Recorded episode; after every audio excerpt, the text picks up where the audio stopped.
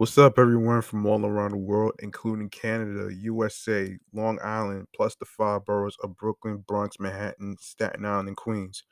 I'm here to guide and help you about Anchor. Anchor is a free hosting site and phone app which is owned by Spotify. It's the easiest, awesome way to make a podcast. Why are you wasting your money paying for a hosting site to promote your podcast with limited storages? Forget about it. Let me break it down to you. There's creation tools that allow you to record, edit, monetize, add music, intros, music outros, especially distribute your podcast to streaming platforms, uploading episodes with unlimited storages of your podcast right from your phones, computers, laptops, and tablets. You can make money from your podcast with no minimum listenership. Plus, you get paid some money in your pocket from sponsorships. Excellent. These are the keys you need to make a podcast, including the listeners supporting your show. That way, you can listen to the episodes of my show, Off the Meat Rack Chainz New York podcast, the unfiltered comedy entertainment show about the stories mixed with entertainment news, music, real life segments, and much more. Now, where can you find, follow, and listen to the show, you ask? You can follow the podcast on Facebook and Instagram, all in one word, Off the Meat Rack Chainz New York podcast. Alongside with my other show, Meticulous Vibe Juice podcast, and my primary handle, G Money Stackz 555 in Queens, New York. Now, the streaming platforms goes like this. We are on Anchor, Audio Burst, Breaker, Podurama, Listen Notes, Spotify, Stitcher, Deezer, Podchaser, Pocket Cast, Podcast Addict, Player FM, Tune In, Reason FM. We on Podfriend, Podurama, Google Podcast, Amazon Music, iHeartRadio, and YouTube. If you have a dream of creating and becoming a podcaster like myself and individual friends that is co hosting with me, go download the free Anchor app or you can check out anchor.fm to get started. Take advantage of the opportunity that's thrown in your face. If I could do it and reach success, so can you. I'm G Money Stackz. Thank you for listening. Let's go.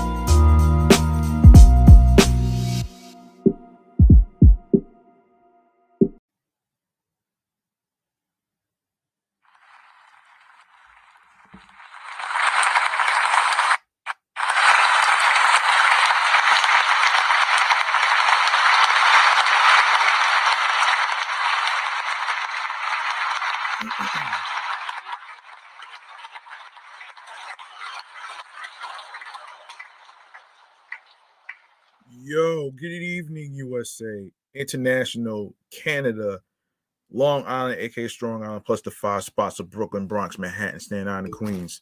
This is your man, G Money Stackz, aka the Gregonator, YouTuber, host with the most. unstoppable independent podcaster, and of course, Queens, New York native, repping Laurelton, Queens, New York. And you're rocking and hanging and tuning into the 259th episode of Off the Meat Rack Chainz New York podcast, live and direct from StreamYard, along with YouTube and and along with myself is the podcast show page on Instagram. Make sure you follow the podcast page on on the gram and turn on your notifications so you can you can know when each episode is going to be dropping and and the types of questions I'm going to be dropping in the Insta story. So keep a lookout for that and everything in between. Post, you just name it. And if you are new to the channel and you miss any previous episodes whatsoever, please feel free to to catch up on to catch up on the new episodes on the YouTube channel page of G Money Stackz 555 is where you could grab that subscribe button for me. Tap the note the naughty the naughty naughty bell along with alerts so you could be reminded on when the show goes on the air via live stream along with the date and time. And of course, leave a like and a comment along with the topics that's being discussed. Um, more of your content, upcoming episodes, previous episodes. Download the episodes, share the episodes, share the videos, and of course, be sure to tell a friend to another friend, and I will and I will go over where you could download where you could download the uh uh the apps at the end of at the end of the show all right? So hope y'all doing all right this week. I know i'm trying to do my best but you know the show must go on man you know what i mean? So let me cut let me just before i go to um before i go to um, the New York Mass Transit Files. Um, if you like to support this show, you can go ahead to my Cash App, which is G Money Stackz 555. That's dollar sign capital G, lowercase M O N E Y, capital S, lowercase T A C K Z 555. You don't have to be from a privileged, privileged, rich family um, to show more support it's all about doing the best you can on whatever amount of money you choose that you're comfortable with and desire will be appreciated. So there you have it right there. all right, so let's get into all right, so let's get into our first segment since we cut into the chase. New York New York Mass Transit Files. Let's do this.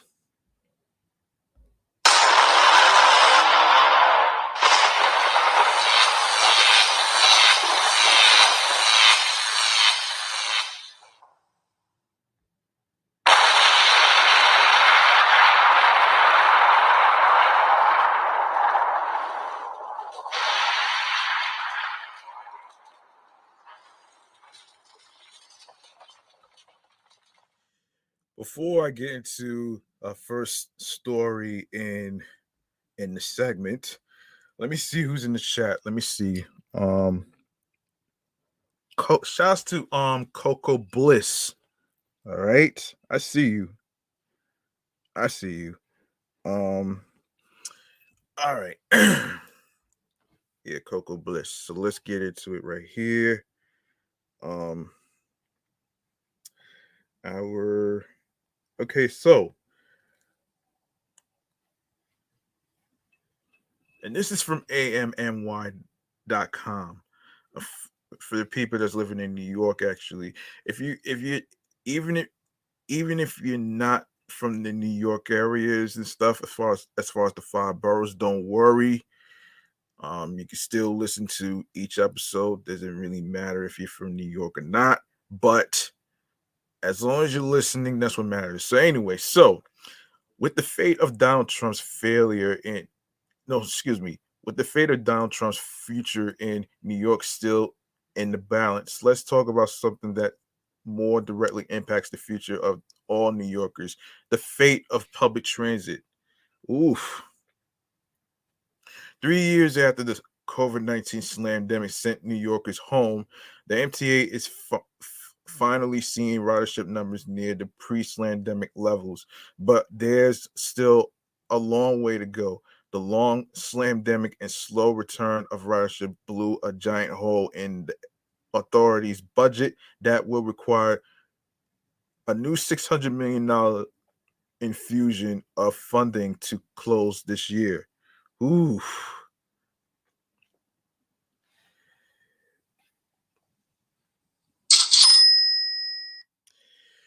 That has to be tough, man.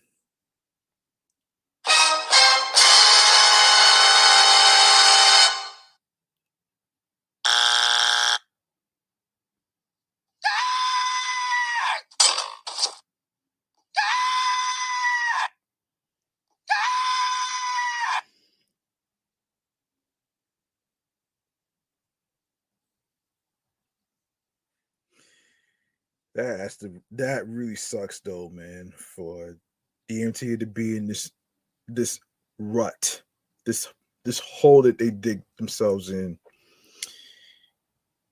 You're taking out all these loans, but you have no idea how you're gonna pay them back. It's disgusting.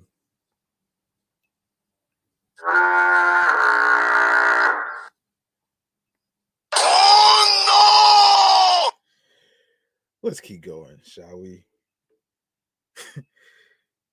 okay, so state lawmakers and Governor Kathy Hochul are debating ways to get the job done for the MTA. And while we have faith that they'll find a way to come up with the money the MTA needs right now, they should go a step further and find a little more money in the massive 12 figure 12 figure budget to give public transit a real shot in the arm. The Riders Alliance has been begging the drum constantly in recent recent months for something called 6 minute service. A plan that would increase subway frequency in an effort to get New Yorkers out of their out of their cars and ride sharing vehicles and, and back on board subways and buses.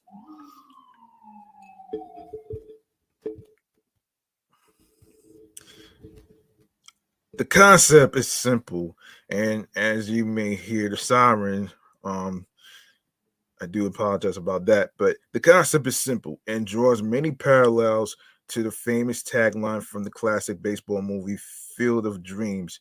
If you built, if you build it, he will come. The movie depicted long lost baseball legends returning to a diamond built out of an Iowa cornfield. The six minute service plan is nothing f- fantastical at all. Rather, rather it's a well intentioned, smart, and doable effort to give subway and bus ridership an even bigger boost in the months to come. With another $300 million in state funding, the Riders Alliance believes the MTA can, can and should be able to boost off-peak subway service on lines in dozens of neighborhoods, shortening wait times from 12 to 8 minutes. They also seek six minute service during off peak hours on the critical one and six lines. Hmm.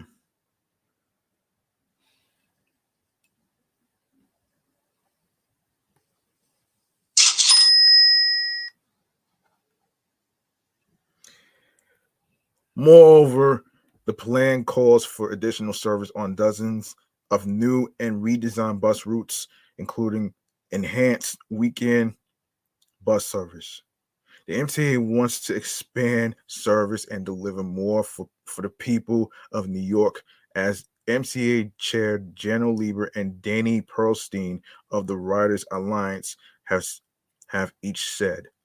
They just need the funds to do it. And with that extra investment, New Yorkers will have fewer excuses to stay home or take hit or take their cars during the day. More riders mean mean more fares, and more fares mean greater economic health for the MTA. We hope Albany lawmakers get it done because if they fund it, they will come. Hmm. Okay, so um elsewhere elsewhere um the city is beginning to engage with the community and and this involves um the city is launching a wave of public events to give to give Bronx sites the opportunity to be heard as efforts to reimagine the Cross Bronx Expressway are underway. The city was awarded $2 million through a U.S. Department of Transportation Rebuilding American Infrastructure with Sustainability and Equity two year grant to conduct a study of the expressway, which was announced in December. The study has not yet has not begun yet, and the public engagement process will guide its formation. Let's see. Formation. A NYC Department of Transportation spokesperson told the Bronx Times. According to Mayor Eric Adams, the study will look at ways to reduce pollution and noise, improve safety and sustainability, and reconnect communities that have been torn apart by the expressway's construction. More specifically, the government agencies will look at strategies for decking parts of the expressway, also known as capping, to create new new public open space above the highway, according to Adams' announcement. It's time it's time we prioritize environmental justice and address the harms that 20th century highways have caused communities, largely communities of color across our city. NYC DOT Commissioner Ydanis Rodriguez said in a statement. Together with the support of Mayor Adams, we are seizing a pivotal opportunity to reconnect communities that have been divided by this highway. Hmm. Um, built between 1948 and 1960, 1963 under the under the under the auspices of famed planner Robert Moses, the roadways construction ripped apart neighborhoods, destroying homes and displacing uh, thousands. The neighborhood of East Tremont is commonly highlighted as a site of displacement, though the, the interactive map published in a New York Times opinion piece by architect Adam Paul Susaneck shows the scale of the highway's path. Robert Caro, the author's the author of The Power Broker, a widely cited biography on Moses, described East Tremont as a predominantly Jewish community that saw an influx of Black and Puerto Rican residents after World War II. The Cross Bronx has long been a symbol of environmental racism, leaving predominantly Black and Hispanic communities in, in the South Bronx with disproportionately high asthma rates. The Cross Bronx Expressway is literally the and metaphorically a structure of racism from which me and so many others in the Bronx live with the consequences of U.S. Rep. Ritchie Torres, who represents parts of the borough, said at the December announcement. The city plans to present a multi-year plan with short and long-term projects project proposals to improve neighborhood conditions around the expressway by 2024, which is next year, according to the mayor's announcement of the study. After the study is created, the city and state can tap available funds for the project from the federal bipartisan um, infrastructure law and the city and state will pursue any other rel- relevant f- federal grants for funding, the DOT spokesperson told the Bronx Times. One moment.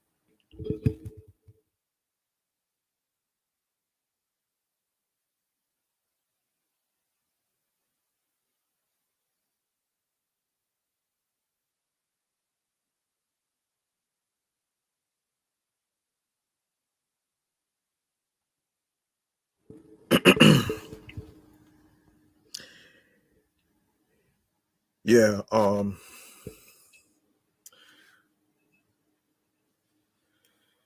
Yeah, so through the public meetings, Bronxites can share how they've been impacted by the highway and what they would like to see built, said Edith um, Hsu-Chen, Executive Director of the NYC Department of City Planning. End quote. The together with Bronx communities, Mayor Adams and partners throughout government, we are crafting a holistic vision for the the Cross Bronx Expressway corridor to envision a cleaner, healthier borough and remedy mistakes of the past.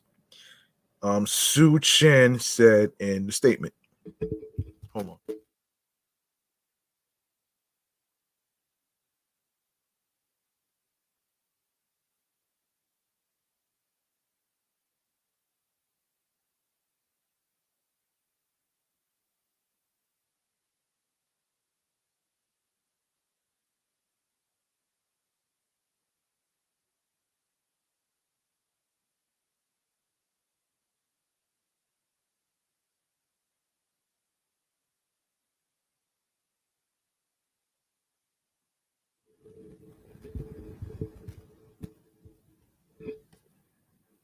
Okay.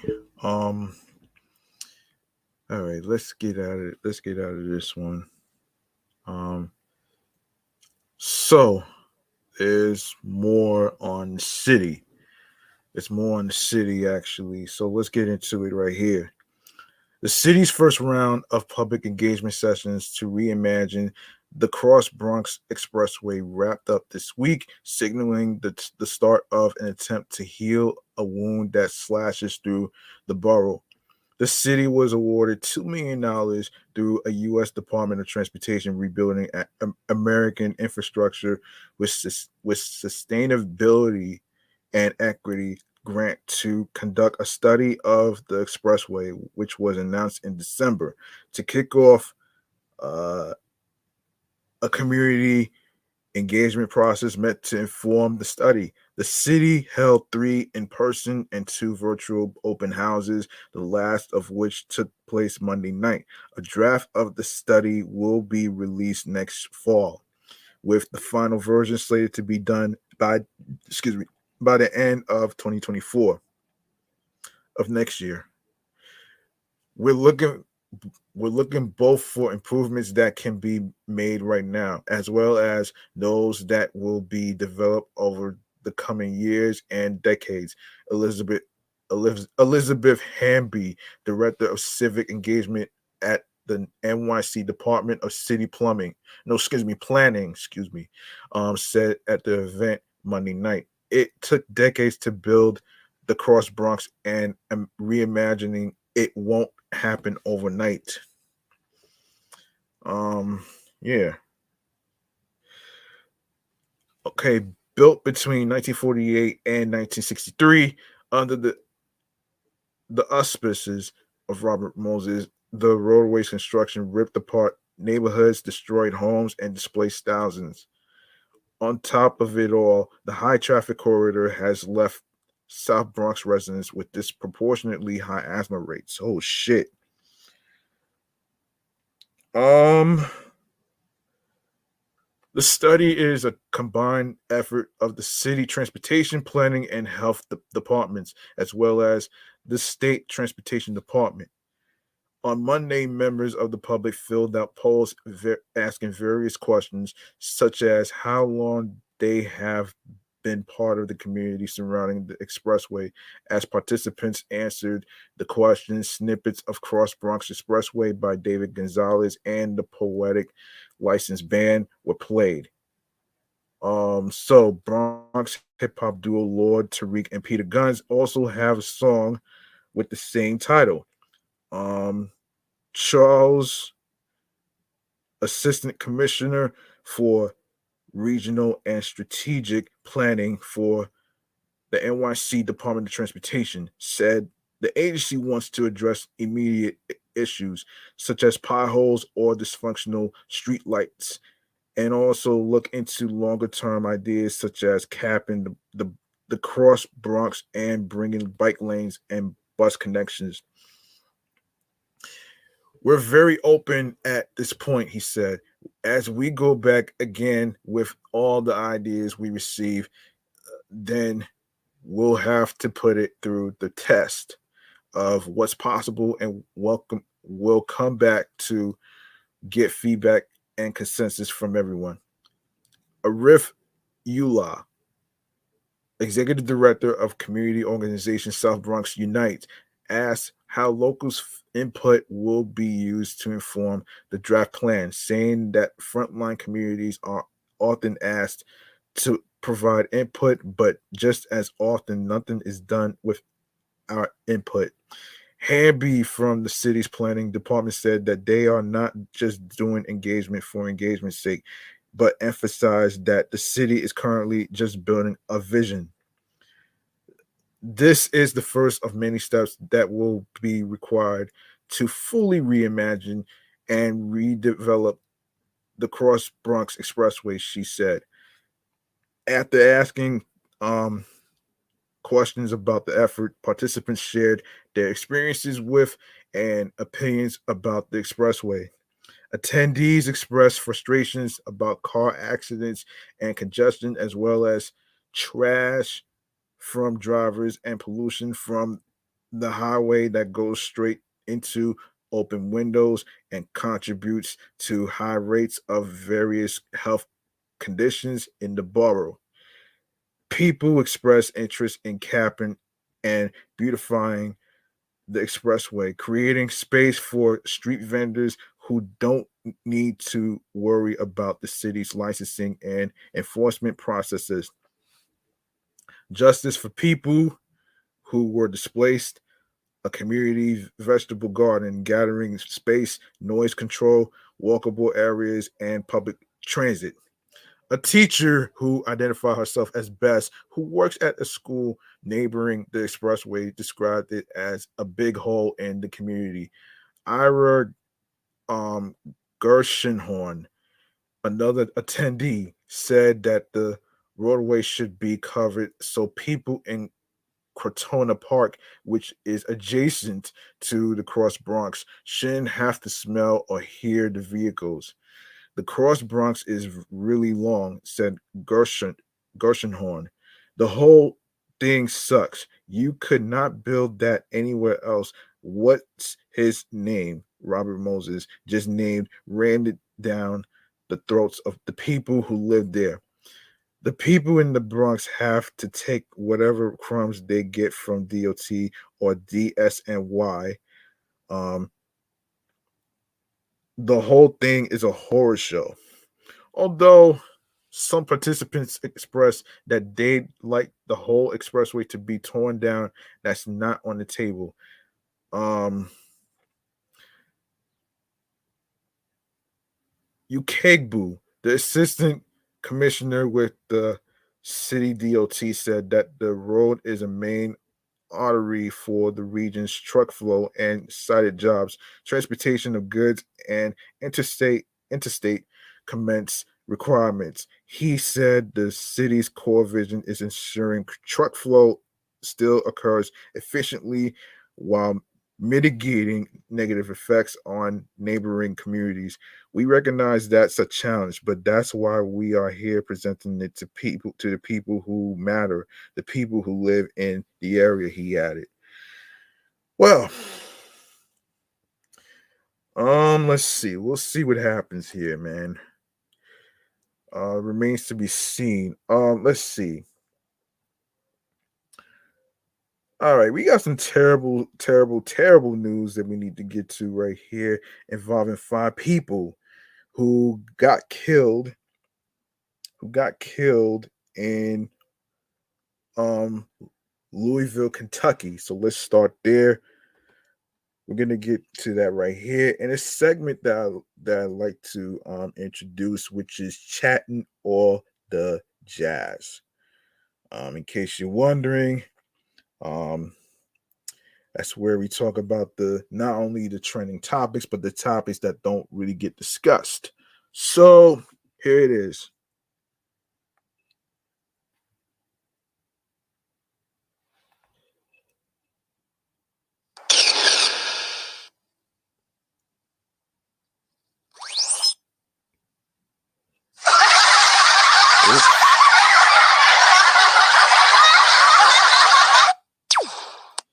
Sorry about that. Wrong button.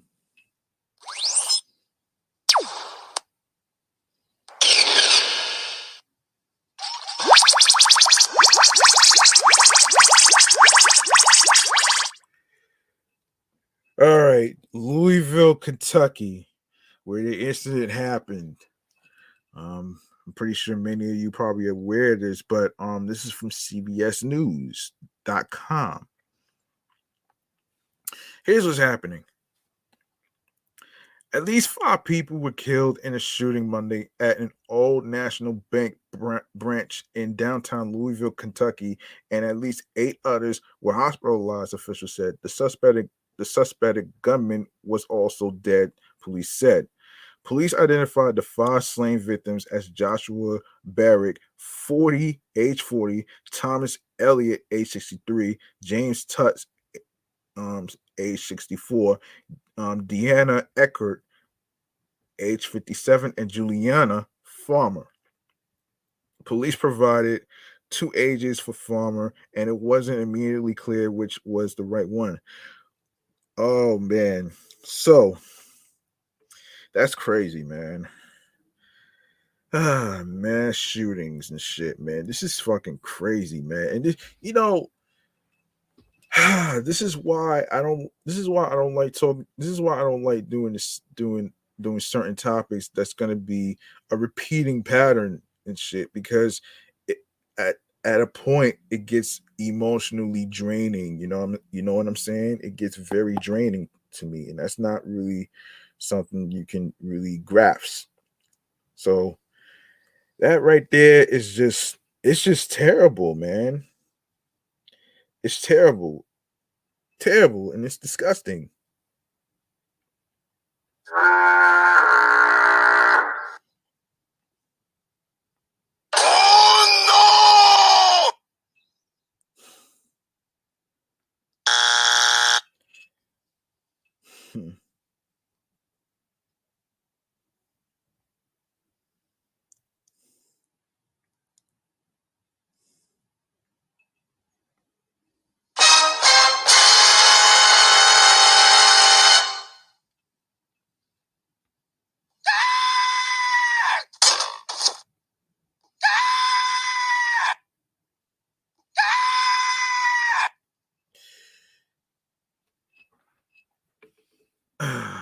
All right, so um Louisville Metro Police Department interim chief Jacqueline um Gwinnen Villa Villaroel identified the gunman as Connor Sturgeon and said he worked at the bank. Police later tweeted that he was 25 years old. Let's be clear about what this is this was. This was an evil act of targeted violence. Louisville Mayor Craig Greenberg said. The mayor said he was also a survivor of a workplace shooting. To to hold on a second. Yes, so to the people who survived, whether you were physically hurt or not, I know that you are hurting too, he said. The gunman was shot and killed by responding officers. Um, Gwen Vill- Villaroel told reporters during an afternoon press conference, she said the gunman was live streaming during the rampage. The gunman used an assault AR style weapon. A law enforcement told no source told CBS News. Unfortunately, that's tragic to know that th- that incident was out there and captured. So and so we're hopeful that we can have that incident removed. That footage removed. Um, the chief said, "Yeah, this shit is disgusting." Anyway, um, Chief Def- Deputy Chief Paul Humphrey said during an earlier press conference that investigators believe the gunman acted alone. There is no active threat, he said. Three people have been in have been in critical condition at the University of Louisville Hospital, including a police officer. Gwen Villarroyo said. Officer Nicholas Wilt, a 26 year old who graduated from the police academy at the end of March, was shot in the head and was in critical but stable condition after surgery. The chief said a bullet grazed another officer, and the third suffered minor injuries. Um, the chief said three victims were listed in non-critical condition, and three other victims have been treated and released. She said. Governor Andy Beshear and Greenberg told reporters Elliott was their friend. The governor had earlier said he lost another friend in the rampage, but he said during the afternoon press conference that he was misinformed and the friend was actually okay. A friend, a third friend of the governor's were was hurt in the shooting and was being treated in in the hospital. Beshear called Elliott one, one of his closest friends and said Elliott helped him um, build his law career, become governor, and gave him advice on how to be a good dad. He's one of the people I talk to most in the world, and very rarely, rarely uh, will be talking about my job. Beshear said he was an incredible friend. The governor urged people to support the victims' families. I think what we need most right now, in a word, is love. Beshear said they are going to need that love, and we need love for each other. President Biden spoke with Beshear on Monday afternoon, the White House said. Humphrey said officers responded to the shooting within three minutes of being dispatched and credited the quick response with saving lives. This is very tragic. This is a tragic event, but it was the heroic response of officers that made that made sure that no more people were more seriously injured than what happened, Humphrey said.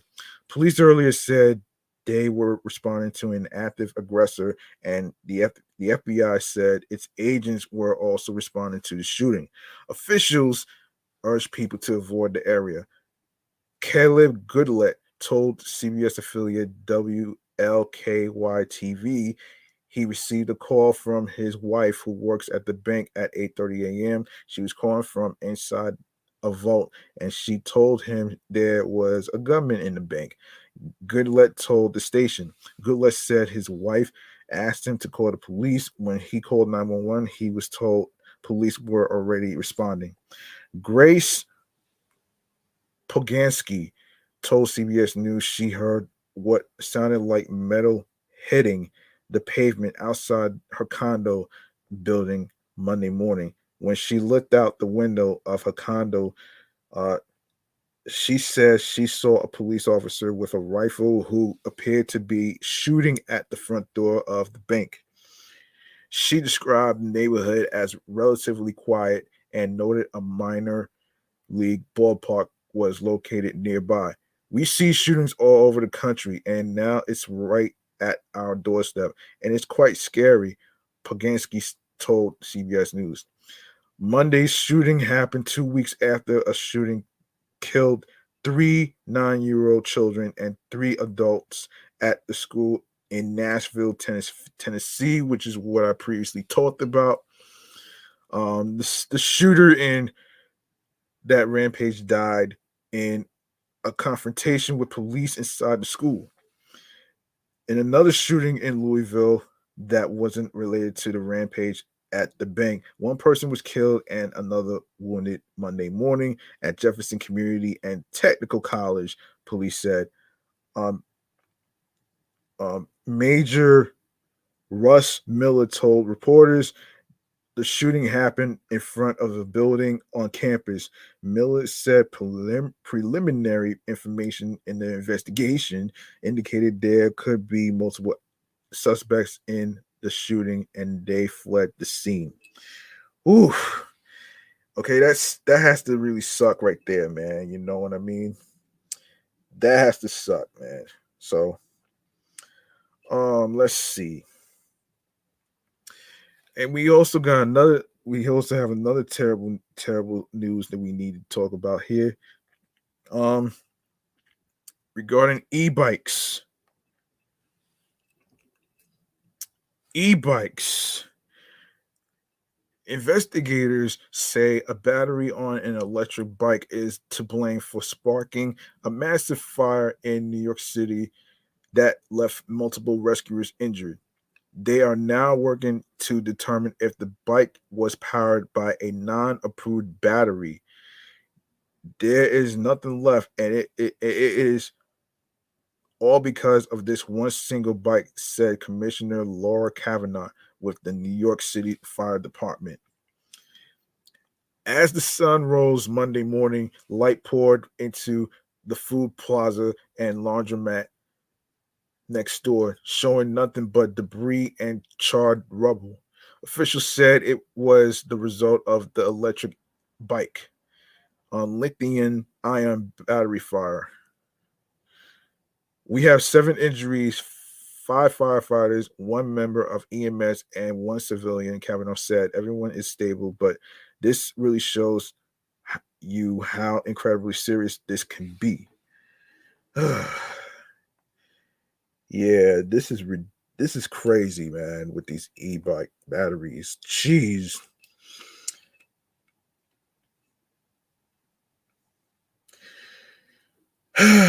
man, and I think I previously talked about this in episodes ago in regards to, you know, people charging their bikes in front of an, an apartment. You're not supposed to do that. You gotta stand clear away from that shit too. So this is crazy.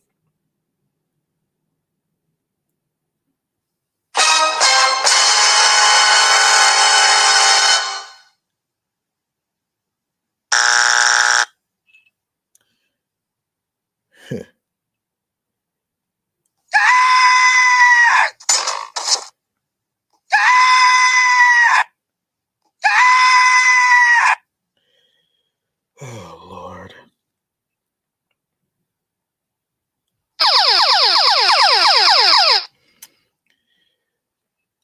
Um, okay. so let's see. Let me see. The fire also displaced people living in homes behind the building. The damage is the latest example of why city leaders have been pushing for regulation of non-approved lithium ion batteries used by e-bikes and scooters as well as public education about where to store the batteries. This this is fucking ridiculous man. This is crazy man. Very crazy. Um very crazy indeed um this is crazy anyway so where was I? Where was I? Oh, wait, wait, wait.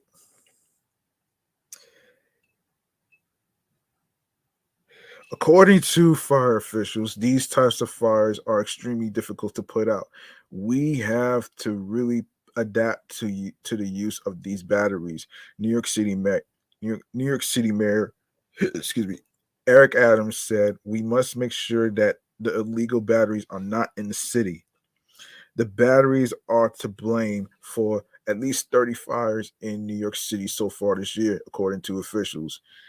La- just last week, the New York City Council passed legislation legislation banning the sale of unregulated lithium ion batteries. And last month, the commissioner of the FDNY sent a letter to the US Consumer Product Safety Commission asking it to consider legislation that would prevent the sale and use of unapproved refurbished batteries. this could be in your home. And if you can do this amount of damage to a store of this size, just think of the danger that it can confront to yourself, to your family, and to to your building, Kavanagh said.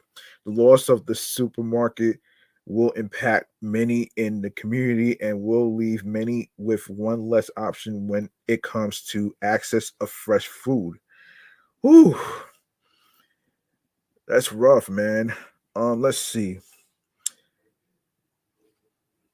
All right, so also in terrible news, Taxstone got arrested. Taxstone got arrested. Let's take a look at this story, man. yeah, Taxstone got arrested. Okay, so here's what's happening here for those of you that's living under a rock. Um, so NBC New York reports that Taxstone um, need da- Daryl Campbell was convicted on Thursday, March 23rd, in the manslaughter of Troy Ave's bodyguard, Ronald Banger McPhatter. the, the Manhattan jury found Campbell guilty of shooting McPhatter and injuring three others during a 2016 TI concert at Irving Plaza. Tax is scheduled to be sentenced in April 2023, which has already happened already. Uh let's see. Campbell was initially charged in 2017 after law enforcement uncovered his DNA on the gun used in the deadly shooting. The two men had been embroiled in a storied beef that came to a head when both parties attended the venue. Troy Ave, knee Roland Collins was set up to open up for Tip at the NYC venue that that night before before a brawl broke out between Collins and Campbell's parties. Oh my gosh, man. Really? Really though? Really though? This is crazy, man. This is crazy. I don't understand why people doing stupid shit. Um don't understand why, but but you know we got gotta talk about this shit anyway. So it is what it is. So that right there is just, this is this this is pretty crazy though, man. Ah, man, this is ridiculously crazy.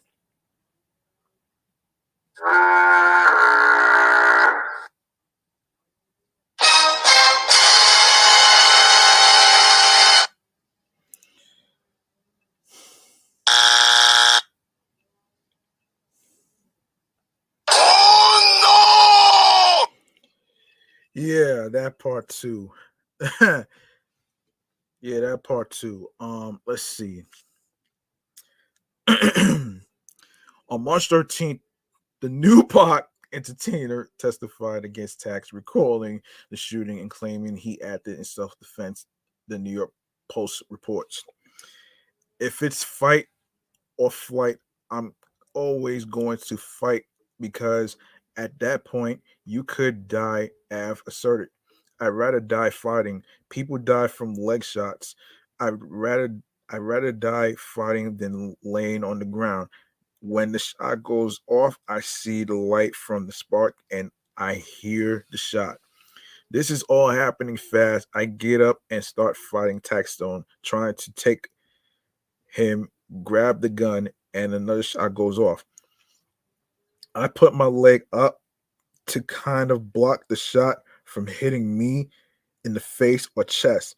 Roland stated that as he put his leg up, Daryl shot him in both legs. Collins, age 37, then wrestled the gun from Campbell's possession when the gun suddenly misfired.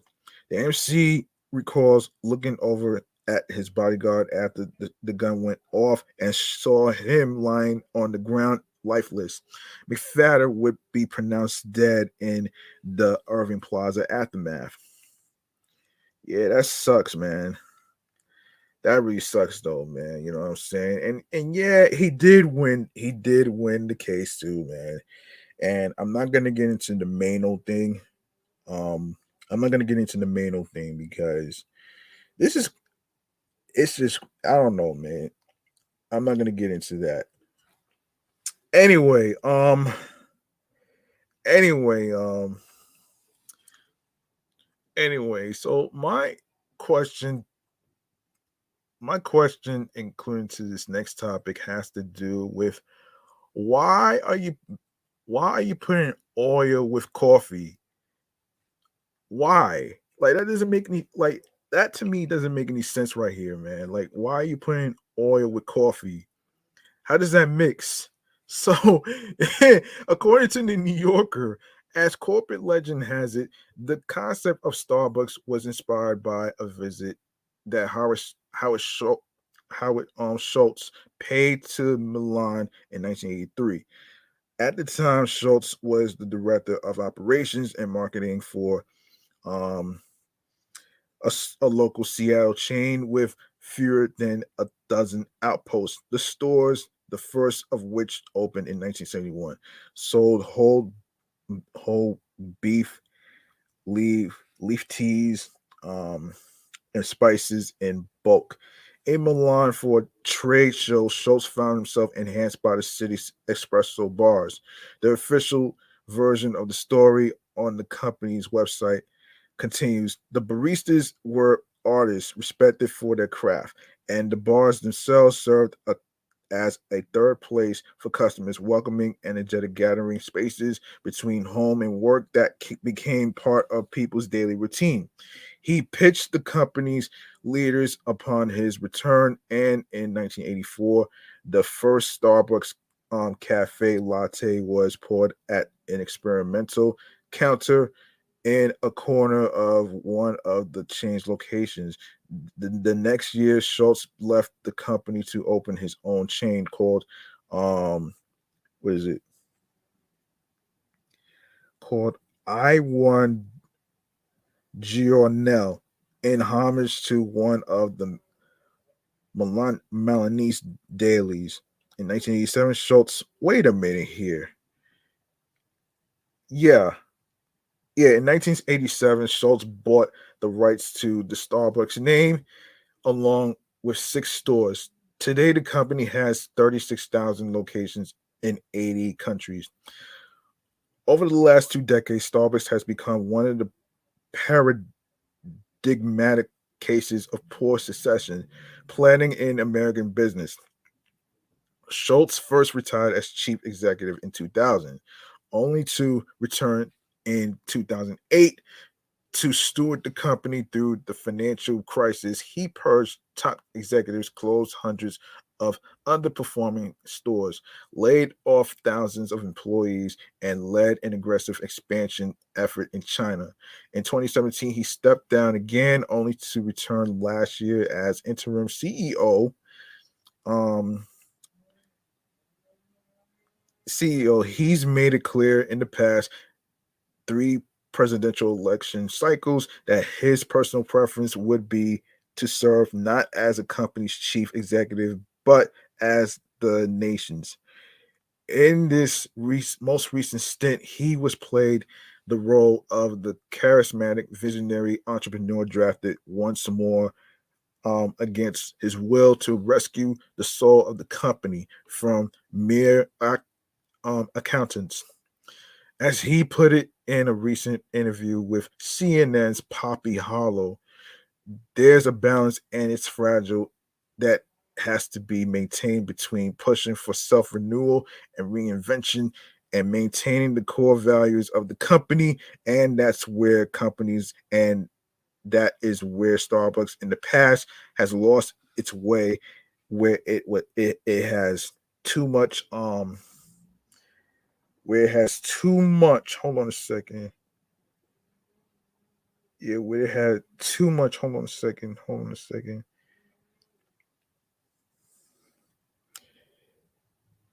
Yeah, where it had too much. Wait, wait, wait. Wait, wait, wait. Hold on. Yes. What's this way where it has tilted too much to to a place where it's been too financially oriented too financially skewed, too focused on the stock price, and the only way forward for Starbucks is to follow the hearts and minds of our people. The rhetorical grandiosity suggested he were salvaging a company like Boeing, another troubled um, colossus of Seattle origin, but cost cutting under his predecessor hadn't made grande toasted white chocolate mochas fall from the sky. that said, he did end the company's expensive campaign of stock buy buybacks and seemed committed to the reinvestment of that capital into uh, the future of Starbucks and its employees. This April, Schultz will retire for the third, and he has promised final time. Last week, he returned to Milan to unveil his final creative act as at the company. Um, Oleato, the Oleato line of beverages features Starbucks coffee infused with extra virgin olive oil. What the hell? Olive oil. Wait, wait, wait, wait, wait, wait. Olive oil? Really though? Okay, why would you put oil with coffee? This is just so fucking ridiculous right here. And I say this, this is I say that because it's pretty I only say this because it's pretty disgusting, man. Who the hell is gonna actually drink coffee that has um olive oil in it? Like seriously, this is so fucking ridiculous. Oh Lord. Oh my lord. This is so fucking ridiculous right there, man.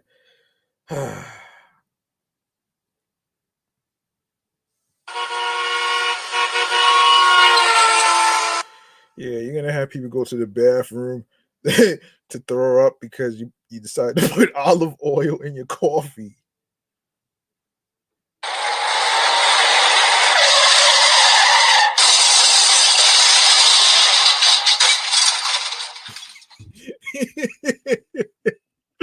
Why yo why would you put why would you put oil in coffee well, let me fill you in on this. So, extra extra virgin olive oil.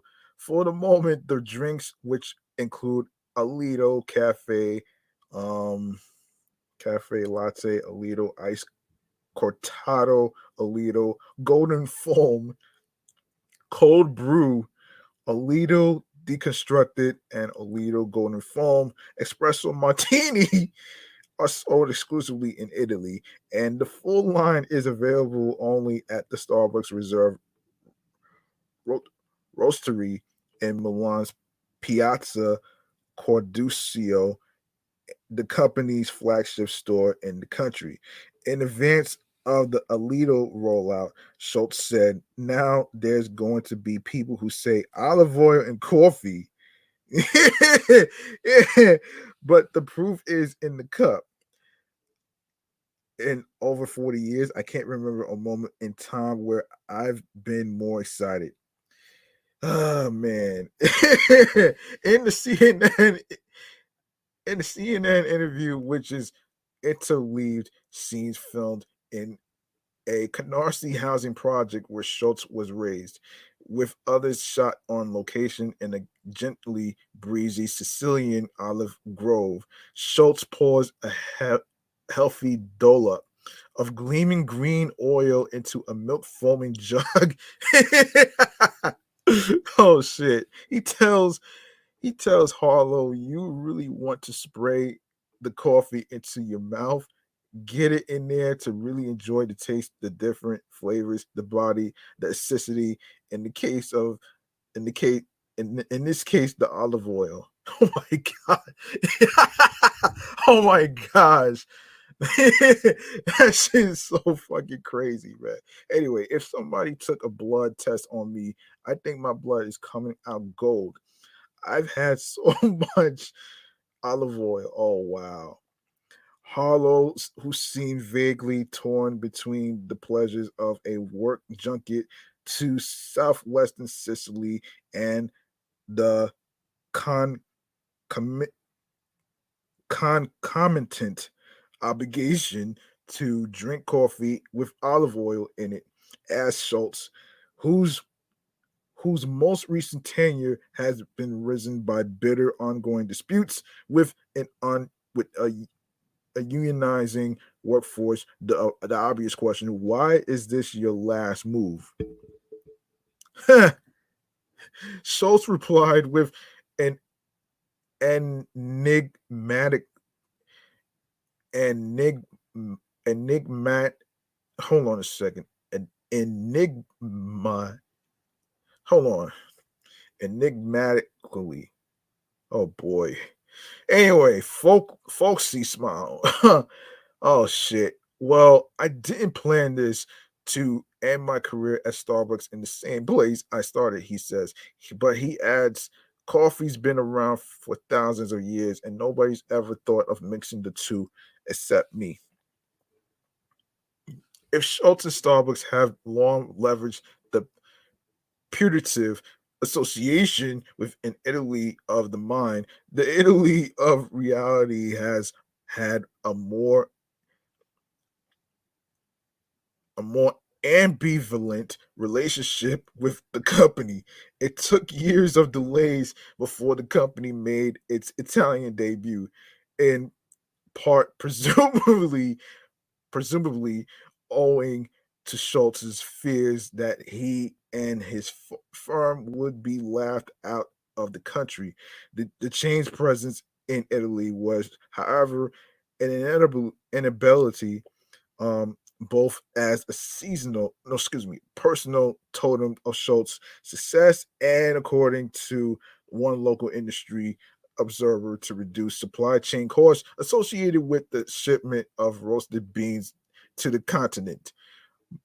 Milan Starbucks Reserve Roastery, which opened in 2018, was installed in the opulent turn of the century um, Pal- Palazzo del Post, constructed of pale pink stone in the eclectic eclecticism style of the nearby Galleria Vittorio Emmanuel II.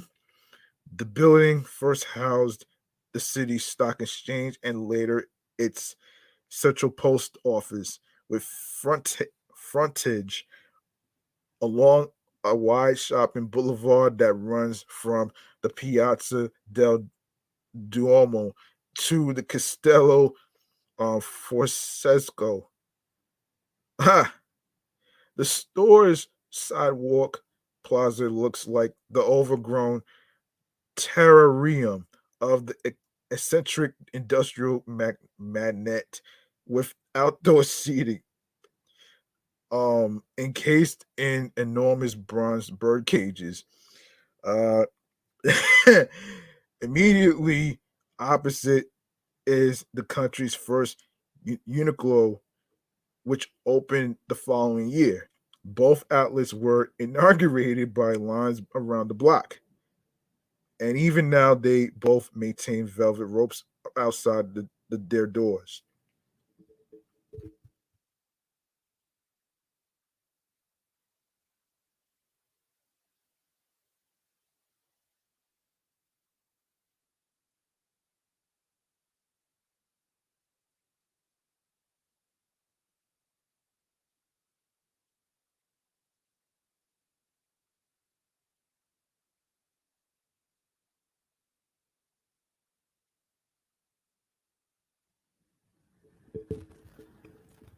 Starbucks made every effort to respect natives' waves of life, of life, and the press um obligingly dwelled less on the threat to local custom than on the restraint on display. A common refrain was um niente frappuccino. The baked goods at the roastery were provided by Princi, a renowned bakery.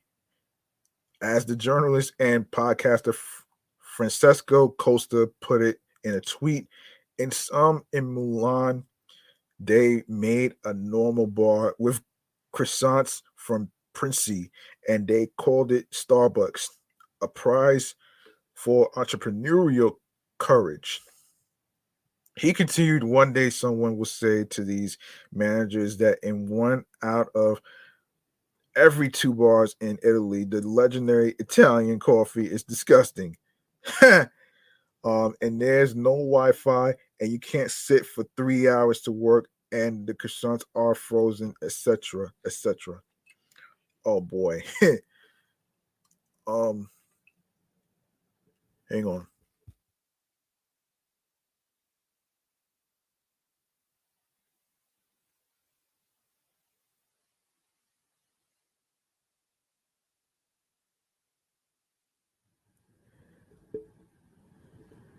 Okay, so despite Starbucks' status as one of the most obvious avatars of globalization and Schultz's um, identification with neoliberal principles, Costa's lukewarm endorsement, or at least contrarian acceptance of the company's entrance into the Italian coffee mar- market wasn't a wholly French position. In 2016, a year before the expected arrival of the first Starbucks in Milan, um, Massimiliano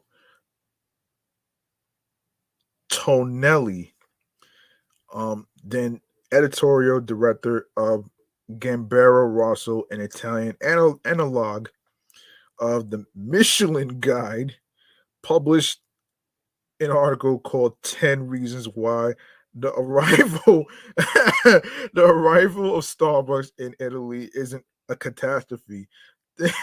Tonelli Tonelli all writes Italy isn't the largest consumer of coffee in the world per capita, but in all likelihood, it's the countries where it's the country where this beverage has the most crucial and and, and refutable social, cultural, cultural, and anthropological role.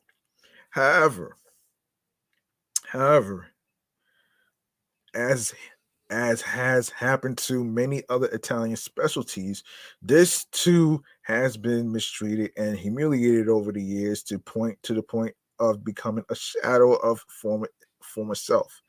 If you are going to criticize Starbucks, Tonelli continues, you have to take into account the reality that today in Italy, on average, people drink bad coffee and they do it in contexts that are inadequate, slovenly, and standard from the point of view of the consumer experience and the, the service. He goes on to outline what the average Italian bar. There are, of course, plenty of exceptional counter examples might have to do to compete with its unwelcome uh, competition. Whereas Starbucks workers are trained to be polite, some Italian waiters and baristas display a world class rudeness. Starbucks gives you a receipt so you know that they paid their taxes at Italian bars. Not so much. Starbucks coffee might be expensive, but Italian coffee is underpriced, usually about a euro for an espresso. Uh, taken standing up, any significant increase, and Italians would unite behind the barricades which means that someone along the way is being exploited. And Starbucks workers might not be paid particularly handsomely, but they have actual contracts. They are paid regularly and they have benefits, little of which applies to many Italian bar employees. In an Italian bar, Tonelli writes, you get the you get menacing looks if you overstay your immediate welcome the the average bar is immediately uh, conceived for a clientele of functionaries or bureaucrats, given an endless series of coffee breaks, each lasting 30 seconds. Starbucks, on the other hand, is a place to sit, work, socialize, meet people, and leave precisely whenever you want. As far as Tonelli was concerned, Starbucks had already shown a greater respect and reverence for Italian tradition than had his compatriots. The company, he concludes in the piece, won't be a treat, won't be a, excuse me, won't be a threat to uh, the Italian bar industry, but with any luck, an opportunity and a stimulus to improve. A deep frappuccino Starbucks at the last um appeared two years later. Three years after that, in 2021, Tonelli determined that Italy's bars had failed to rise to the occasion. In La um, Repubblica, he published a provocation, Coffee Italy's most resounding gastronomic um, self deception that was taken as an affront to the nation's dignity. He wrote from Naples to Trieste, we're convinced that our espresso is good, made how it should be, um, orthodox. While that of all the other countries around us, from France to Germany, all the way to the United Kingdom, is undrinkable. undrinkable slop. oh shit. there is, however, simply no reason for um for this for this chauvinistic sense of superiority superiority. In fact, it's because of precisely this arrogance that in Italy, one currently drinks the worst coffee in the world. Italians been kidding. Italians been kidding themselves. He he writes that that drink that we have banalized and transformed into a, sort of medicine to guzzle rapidly on our feet is no longer coffee. It's an extraction of burnt beans charred by a tawdry process. Isn't that isn't that what coffee beans supposed to be made of? Isn't that what coffee beans supposed to be made of? Um, you tell me. Um, was the solution to the wretched state of Italian coffee hiding in plain sight? Howard Schwartz, Howard Schultz, having taken his original inspiration for Italy's coffee, coffee culture had now returned in the long extended intimate intermittent twilight of his career? The bestowed onto onto italy an idea that by all rights should have been obvious to italians for centuries in interviews schultz has spoken about the Oleato idea as if he were coming full circle. The whole thing appears to have happened very quickly. In September 2022, Schultz was visiting an olive oil producer in Sicily, um, um, who told him that many Sicilians um, are won't won't take a tablespoon of olive oil each morning for their health. Schultz immediately took up the practice himself, though at a very robust 69, he already had the Branson Branson-esque vigor of a moisturized billionaire. He was drinking his olive oil in in the morning.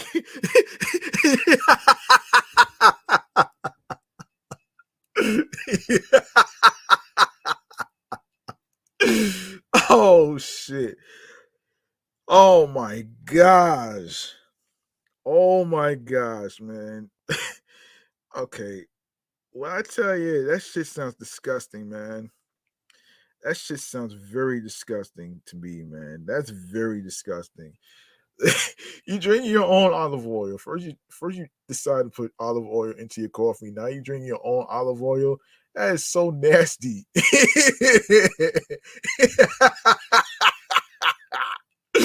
oh shit. that shit is so nasty though, man. I'm sorry. But this is so fucking crazy to me, man. This is very, very, very nasty.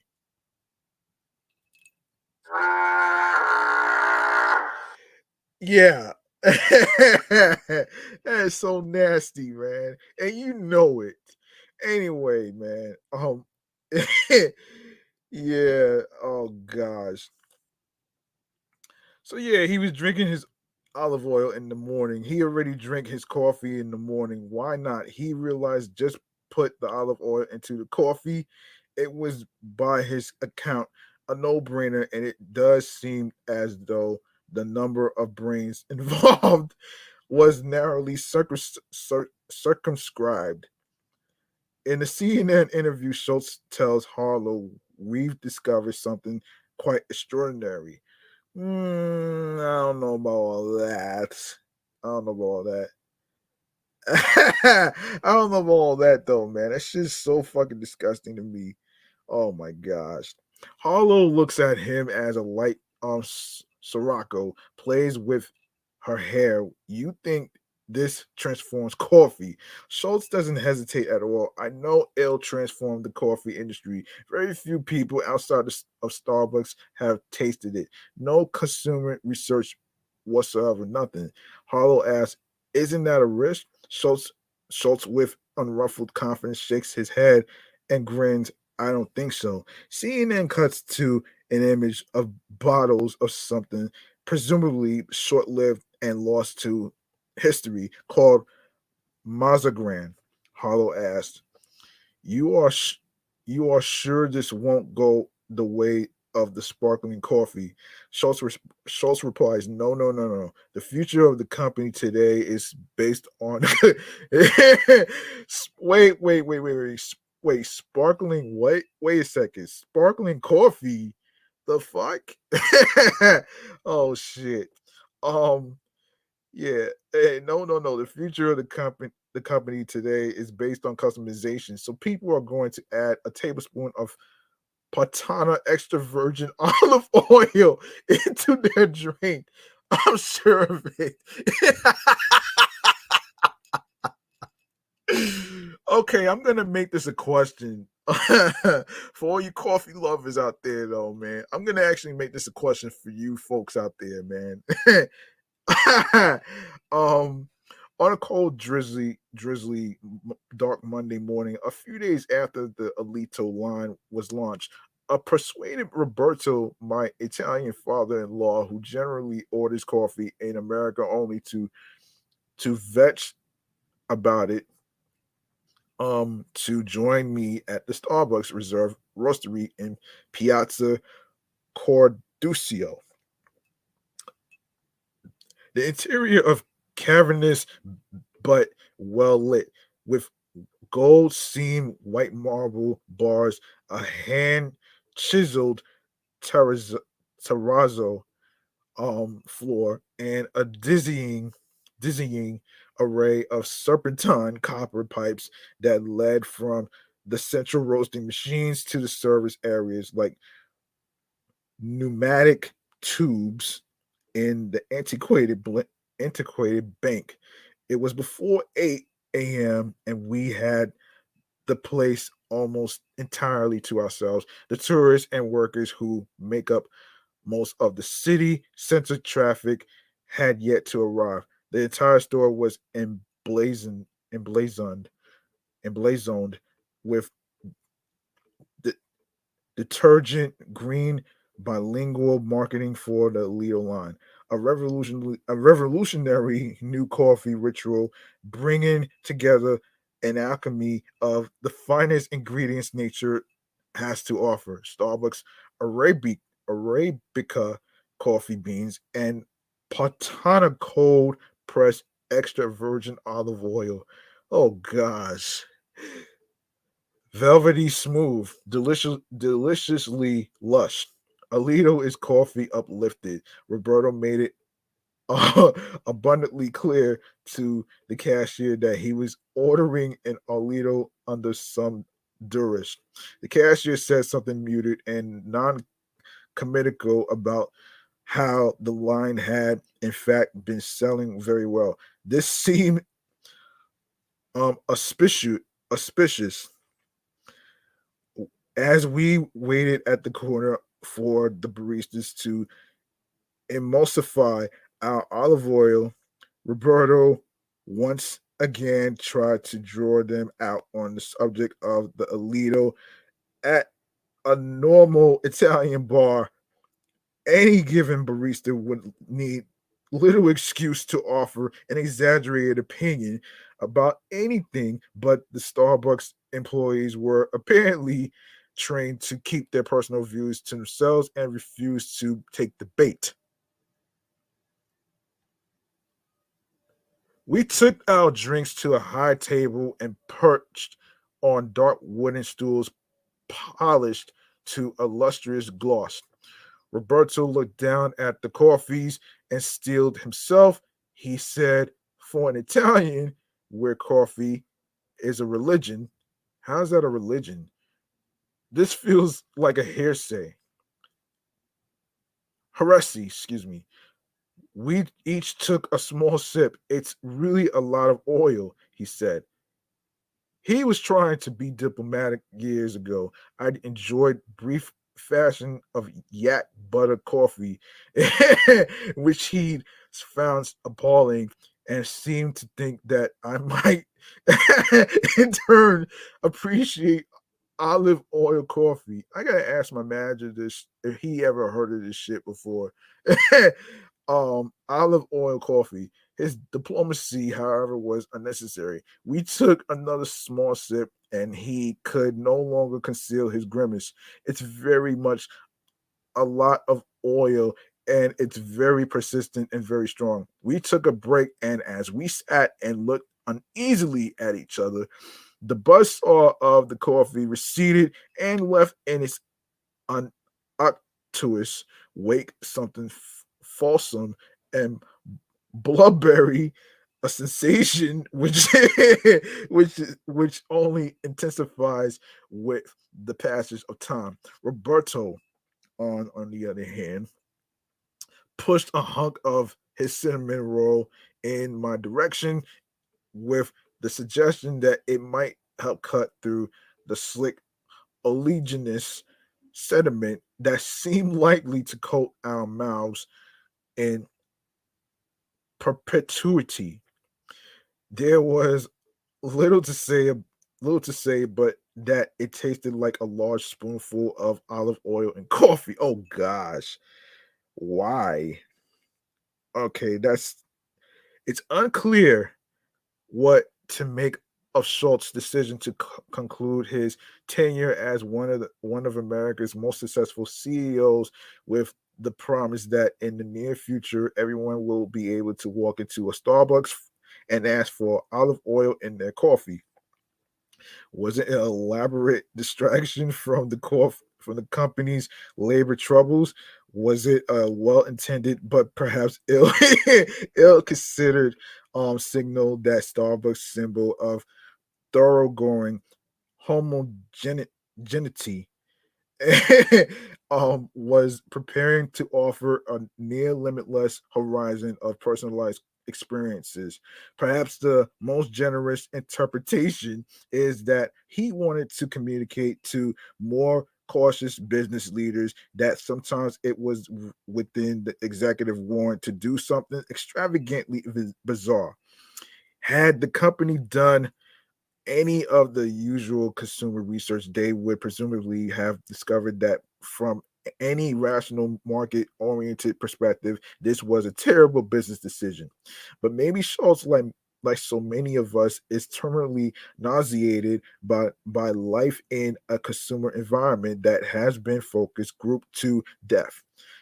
Perhaps Bob Iger, another CEO returnee, will order the development of the olive oil cinematic universe. oh shit. Oh man, I would never. Yo, this is laughable, man. I can't help myself. Oh, oh shit. I will never um order another Oleato again. And over the three unhurried hours that I spent doing nothing in the store, I witnessed no one else do so, but in a per- perverse way, it's impossible to be unhappy that it exists in the world. Roberto turned to me and said, I can't wait to go back to the office to have a proper cup of coffee. Then he thought again and gestured for us to return to the bar. Um, do espresso Bioni, he said. And once again, the cashier held his opinion in reserve. We took to get we took the regular coffees. They were perfectly fine. I'm gonna make this a question for you coffee lovers out there, man. You know what I'm saying? After I get off the air. So um that will be a question. So um this is crazy, man. And I have to this is really crazy. Um of course, um yeah, so wait a minute. So Jake, hold on a second. I did talk about that, did I? Um wait a second, wait a second, wait a second, wait a second, wait a second. Oh yeah, wait, wait, wait. So J. Cole. Um, okay, so J. Cole has said that his album 2014 Forest Hills Drive was a championship level experience despite it losing out at the Grammys. The comments were made during an extensive interview with Bob Myers, GM of the Golden State Warriors, where Cole compared his triple platinum 2014 project to the feeling of winning an NBA championship. Um, had I won it early on, I feel like it would have been validated all of those feelings I had for it, said Cole, whose sole Grammys win came in 2020 for Best Rap Song a lot. Um, maybe it would have felt like a championship at that point. I'm not sure. The fact that it didn't happen and that it didn't happen and that it didn't happen, it allowed me to reflect. He continued and quote, after more time with sitting with myself, it becomes clear that, oh, wait a minute, those things weren't weren't for you. And then when it actually came, it was almost like I'm not in love with this thing anymore. So it couldn't feel like a championship.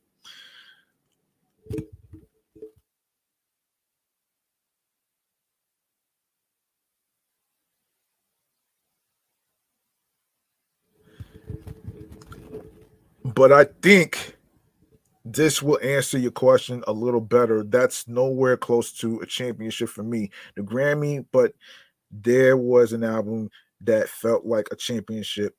The making of this album I got for that I got called Forest Hills Drive and the releasing of it and the tour that was a championship run in the in the way that how the Bulls look at the last dance. He concluded the fact that it didn't win, it didn't change my experience. That was what a championship felt like to me. 2014, Forest Hills Drive was nom- nominated for Best Rap Album at the 2016 Grammy Awards, but lost to Kendrick Lamar's critically lauded effort to pimp a butterfly. Drake's, if you are reading this, it's too late. Nicki Minaj's The Pink Print and Dr. Dre's Compton were also in contention that year.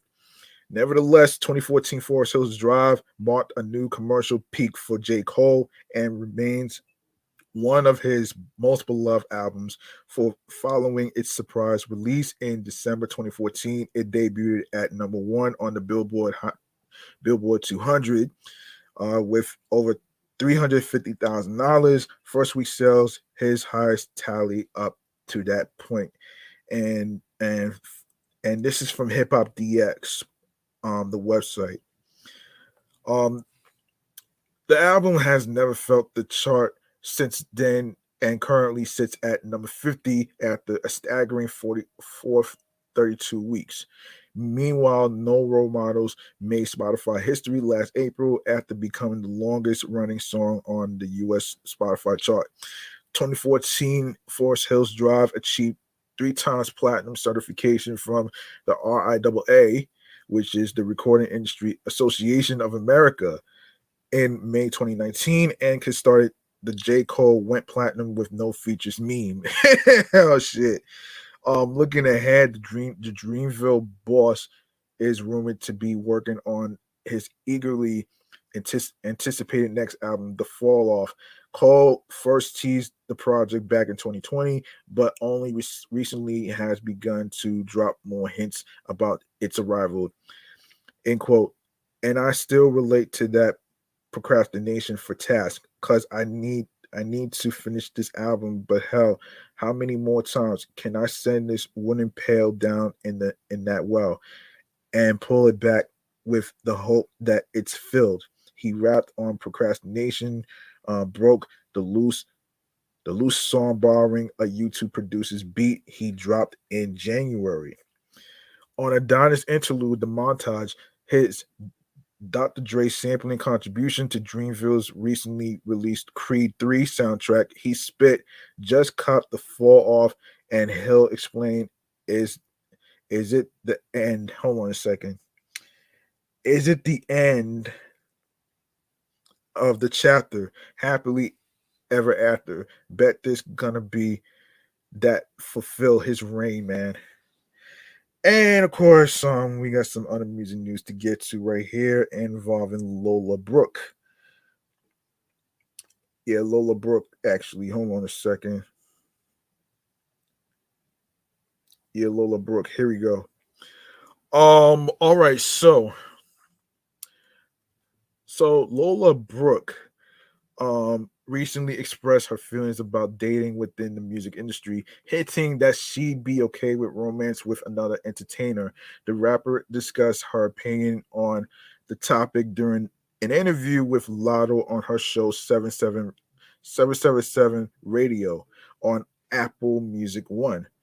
If the vibe is right and my feelings are secure, yeah, Brooke answered when asked about it.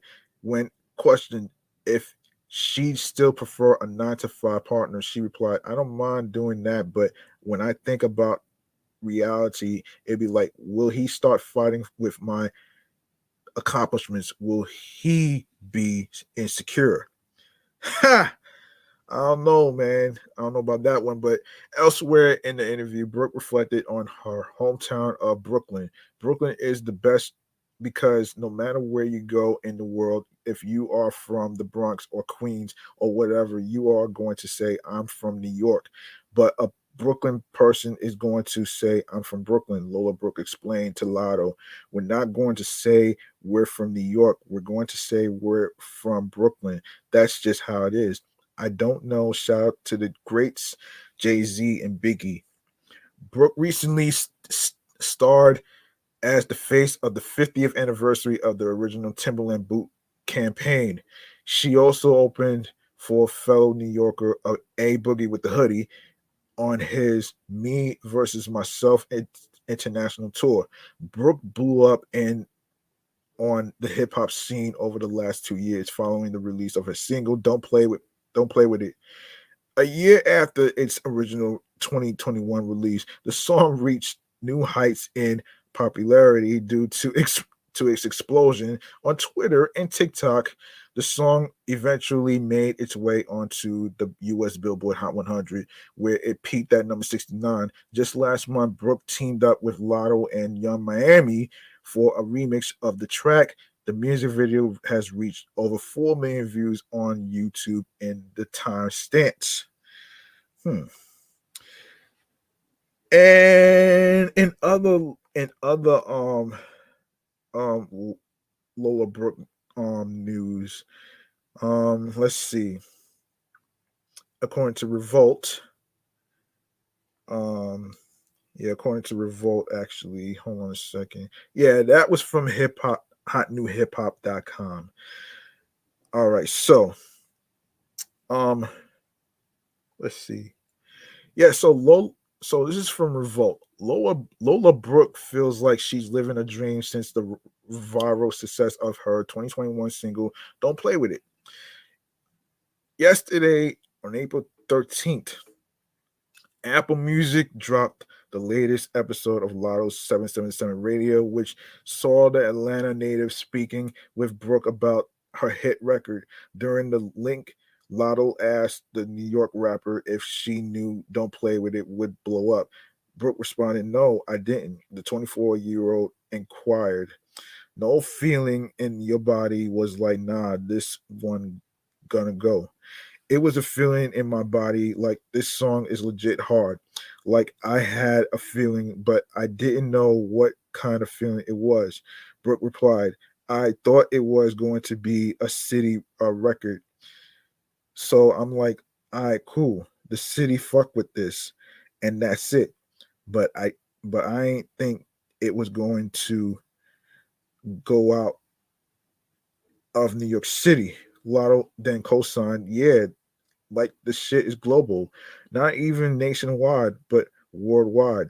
Afterwards, Brooks shared she still sits back and be in La La Land and questions whether it's real after the song's success. After t- the 2021 track racked up millions of views of, on YouTube, Brooke recruited Latto and Young Miami for the remix version in March 2023. Uh, like the original si- single, Star Mozzie directed the, the remix music video. It saw an already well received song taken to new heights with the collaboration of three female rappers. Brooks' recent stop on Latto's new series is part of the award winning rappers' plan to spotlight new artists using the platform. I'm going to highlight new artists that I feel like the world needs to hear, artists that I think deserve more spotlight. Latto told um, Apple Music about the show. I listen to a lot of female rap, so definitely supporting the girls and definitely a lot of Southern music. Hmm. That's pretty dope, man. That's pretty dope though. Um, let's see. What else can we talk about here? Let me see. Let's see. Let's see. Let's see. Oh, best states to live a healthy life. Let's get into it right here let's get into it right here. All right, so let's get into this, and this is from um, the Fox Five website here. Um, let's see. Let's see. Um, all right, so so here's what's going on here. A new study of life extension ranked New York 18th and New Jersey 16th on a list of the best and worst states to live in for a long and healthy life. According to the website, the best states tend to have scenic outdoor areas and active populations, like Hawaii. Seven of the 10 states with the longest life expectancies also ranked in the top 10 for living a healthy lifestyle. And the 10 states with the unhealthiest lifestyles also have the lowest life expectancies. U.S. life expectancy has declined two years in a row. Globally, the United States ranks 40th for life expectancy at 78.5. Um, so here's a deep dive in, into their ranking. So, so New York life expectancy 77.7, health healthy lifestyle ranking 25, share of adults with anxiety symptoms 28.8%, share of adults with insufficient sleep 34 34.6%, share of adults who eat fruits, vegetables every day 71.3%, share of adults at a healthy weight 34.4%, share share of population living with a half mile of a park or school 94.5%, Share of state GDP for outdoor recreation 1.3%. Percentage of single person households 30.9%. The New Jersey life expectancy 77.5. healthy lifestyle ranking 15 share of adults with anxiety symptoms 24.2% share of adults with insufficient sleep 34.8% share of adults who eat excuse me who who eats fruits vegetables every day 71.45% share of adults at a healthy weight 33.2% share of population living with a half mile of a park or school 91.4% share share of state gdp for outdoor recreation 1.5% percentage of single person households 26.2 okay so top five top five states is hawaii minnesota vermont washington and new hampshire and the bottom five states is kentucky louisiana Alabama, Mississippi, and West Virginia. So there you have it right there, man. You know what I mean? That there you have it. There you have it right there. Um there you have it right there. Um all right, so uh let's get into a little eat and drink story. Um let's get into it right here. So I actually all right, so a little eat and drink eat and drink. Uh, let's see. eat and eat and drink. Let's get into it. Um, let's see.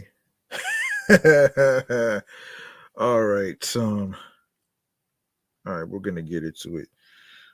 Um, yeah, yeah. This is just um Okay, um, let's get into a little story of a little eat and drink. Uh, let's see, four stories. Okay, so we gotta. Okay, what else? What else? What else? What else? Hang on a second.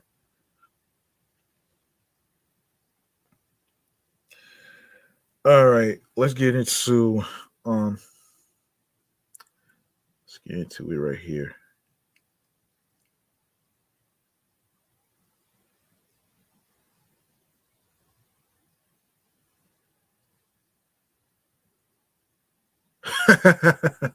okay, so so let's get into okay, let's get into this thing right here. So all right, so we're to get into the third annual Jeff Michner BBQ benefit. So that's going to be our that's going to be our um segment right here, munchies and drinks. Let's get into it right here, right now. And this is where I tell you about the stories and the eat and drink articles and all that great stuff and and everything else in between.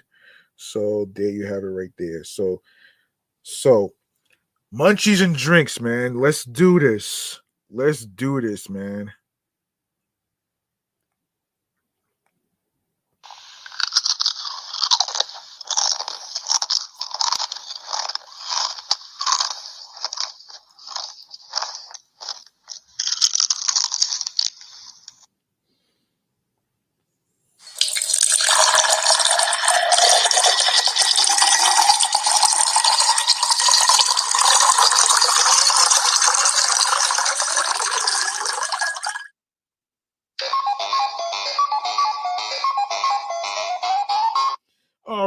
So let's get it. Let's get into this this story right here, and our eat, our eat and drink story and um, munchies and drinks segment. Um, let's get into it right here. Um, okay, so time to fire up the smoker. B- Pig Beach BBQ's third annual Jeff Michner BBQ benefit is back this month and better than ever. On April 29th, Big April 29th, Pig Beach BBQ's Queens location is 35 37 36th Street in Astoria, Queens, New York. becomes the home to this massive benefit that celebrates all things barbecue, presented by Anheuser Busch and hosted by Chef Michael Symon. Dozens of nationally recognized pitmasters from across the country will reunite at this benefit for a day of eating, drinking, and barbecue related activities. The benefit honors the life of Pig Beach BBQ executive chef Jeff Michner, who died suddenly in May 2018 at the age of 36. Proceeds from the benefit will go to support the Jeff Michner Foundation, which supports families managing loss and grief and provides scholarships to graduating high school students with a love of cooking and golf. I don't know about the golf part though, but I don't know about the golf part though, but that's not really my thing. So the event will kick off at 12:30 p.m. and will feature 25 indoor out and outdoor food stations helmed by celebrated chef and champion pitmasters as well as specialty cocktails. Pitmasters will also go head to head in a competitive component for a chance to win the People's Choice and Judges' Choice awards. The day will also feature an on-stage rib eating contest and live performances. Okay, so so this year's participating pitmasters and chef includes Matt Abdoo and Shane McBride, Pig Beach BBQ NYC, Craig Verhage, and Leslie Roark, U Bonds BBQ. Um, and they're from um, Yazoo City, Mississippi. Kelly Dallas, Hoga Palooza. Oh my gosh, man. and they are from Wynne, Arkansas. Um, um, Chris Lilly, Big Bob Gibson, Decatur, Alabama, John Wheeler, Memphis BBQ, um, BBQ um Corporation. Horn Lakes, Horn Lake, Mississippi, Amy Mills, 17th Street BBQ, Murphysboro, Illinois. Carrie Bringo, Peg Leg Porker, Nashville, Tennessee. Phil Wingo, Pork Mafia. oh shit. Chicago and Illinois. Ed Randolph, Handsome De- Devil, BBQ NYC.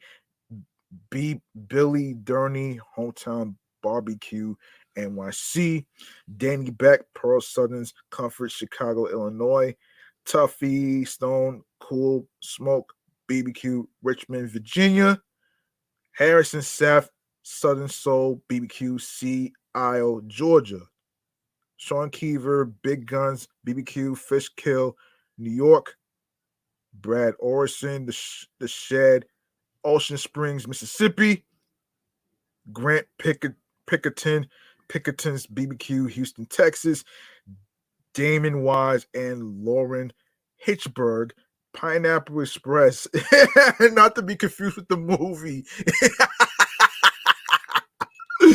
oh shit, Montclair, New Jersey. Let me let me lower this down so the ice can truck a pass.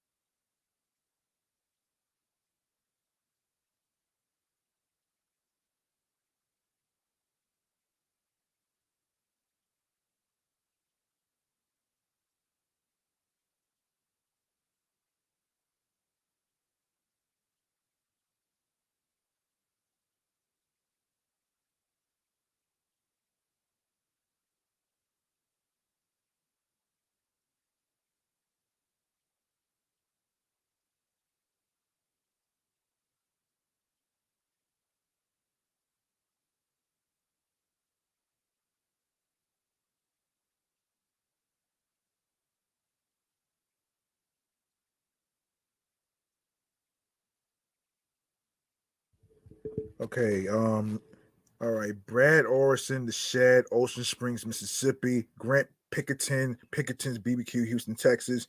Um, I already read that one.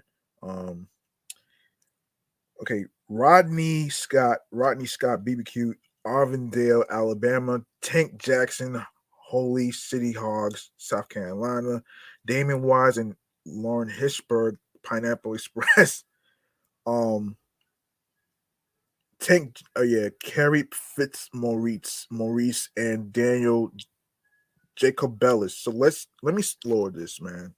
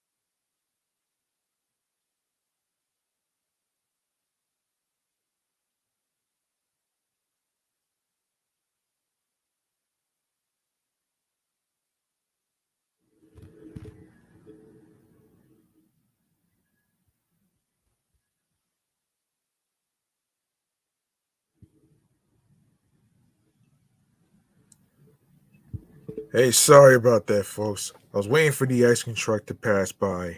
Um, so it doesn't interfere with the recording. So forgive me for that. Um, anyway, um, where did I leave off here? Yes. Yes. Um, yes, Carrie Fitzmaurice and Daniel Jacob Jacob Jacobellis, Pure Grit and Top Gun, BBQ NYC Mike Puma, Gotham Burger Social Club, NYC, Skip Steele, and Dana Lamel, Q49 Smokehouse, Smokehouse Arkansas. George Morassi and Andy um Andy um and Guyan. Five monkeys, five monkeys, BBQ.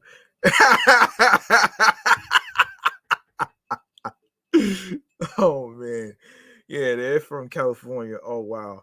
Um, Michael, um, Michael Chape, um, Big Papa Smoking NYC, Jessica Tacone, Complete Burger. oh shit.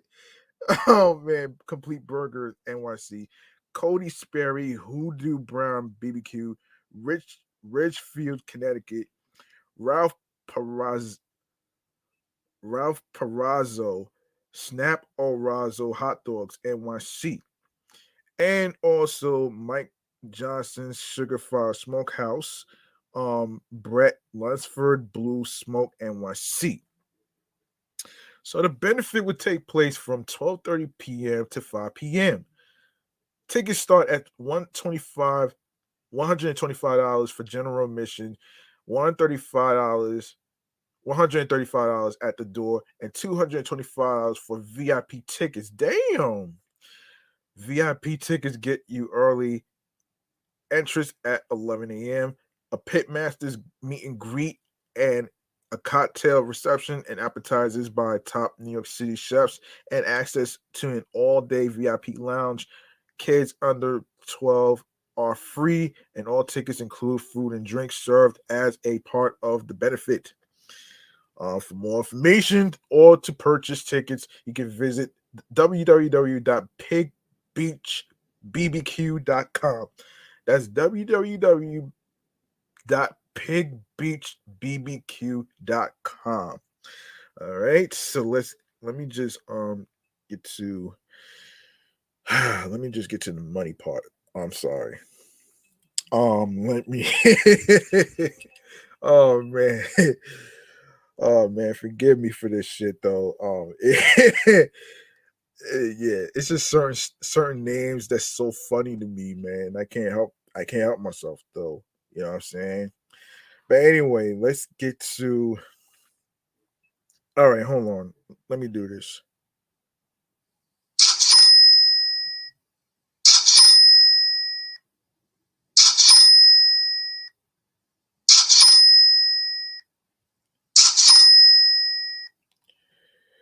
All right. I think that covers it for um I think that covers it for um I think that covers it. Um all right. Yeah, here it is. So I think this is gonna cover it for today. Um let me make sure.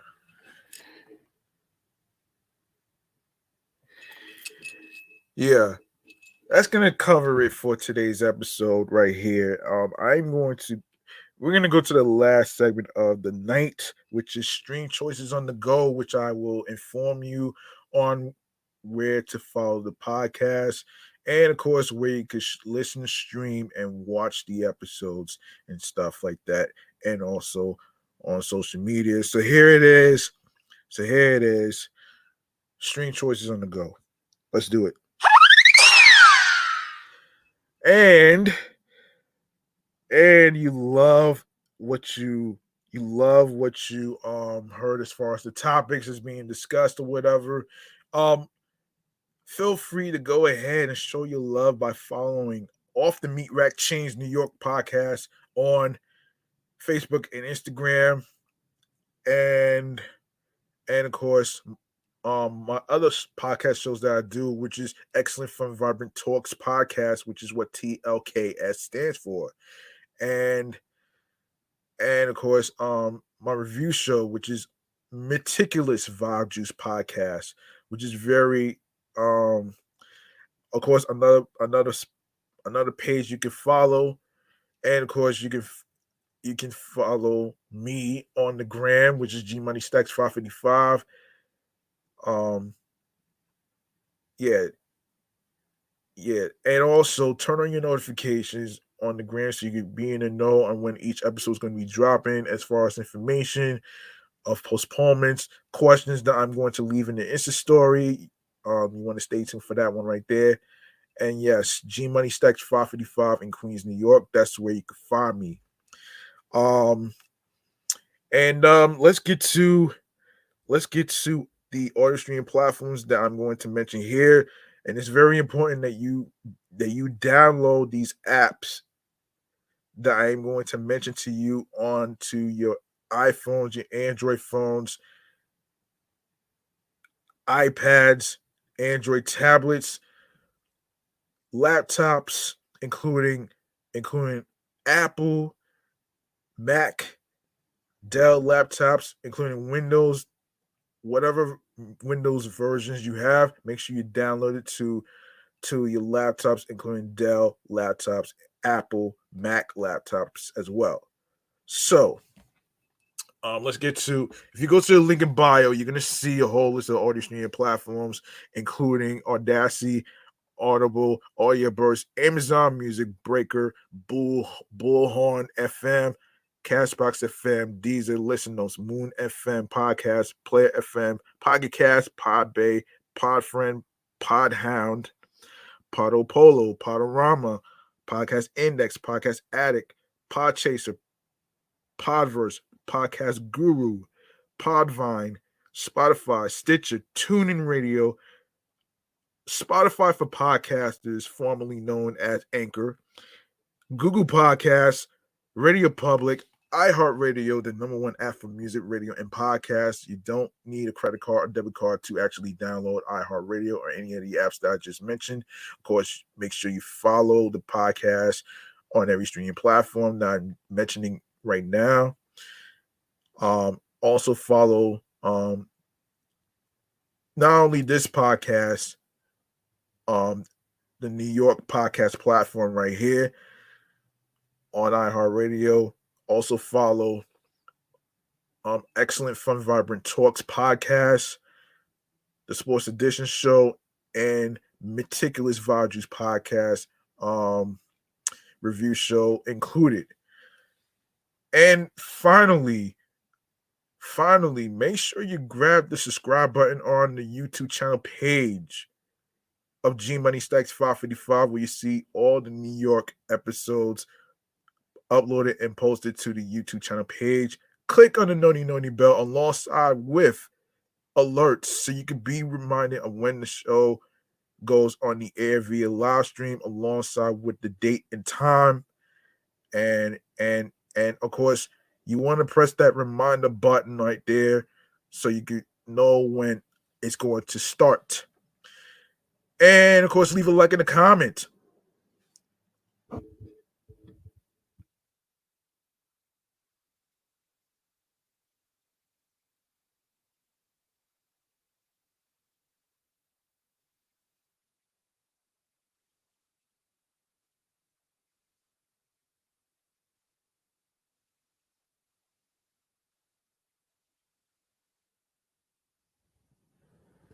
Yes, of course, leave a like and a comment along with the along with the episodes and topics that's being discussed.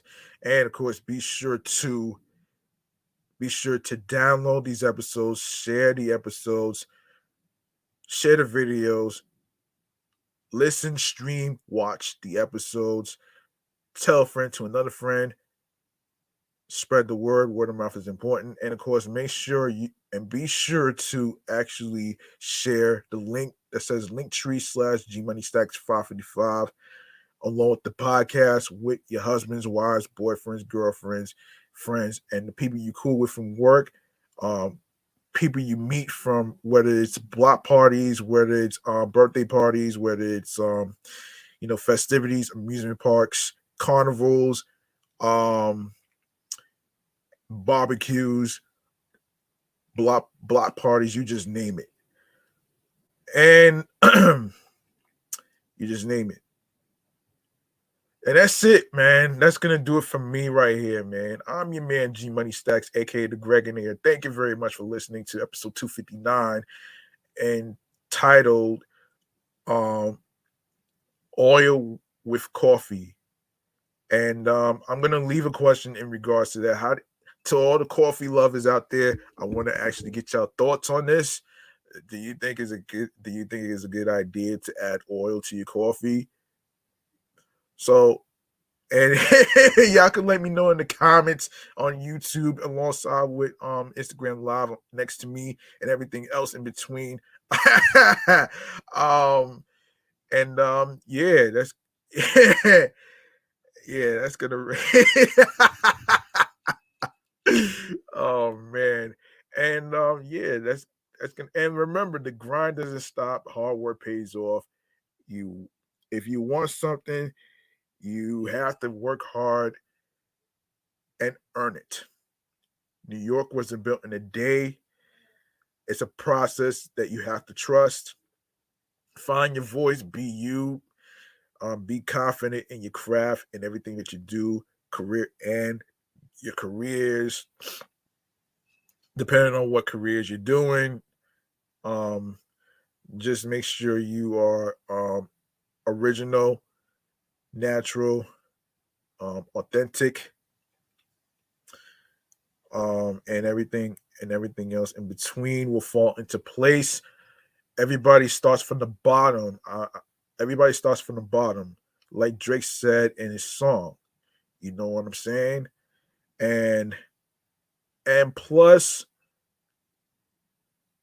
find and look for something that clicks to you that makes you smile while you are on your P's and Q's that gets you into your zone alongside with tunnel vision. And and also I want to say this too to everybody out there who has different career fields as far as like, you know, whether you are a radio personality, um, podcaster, host like myself, and everything else in between. There's no right or wrong way to do your to do your shows. There's no right or wrong way to do any of your um independent careers as far as music, anything like that in between.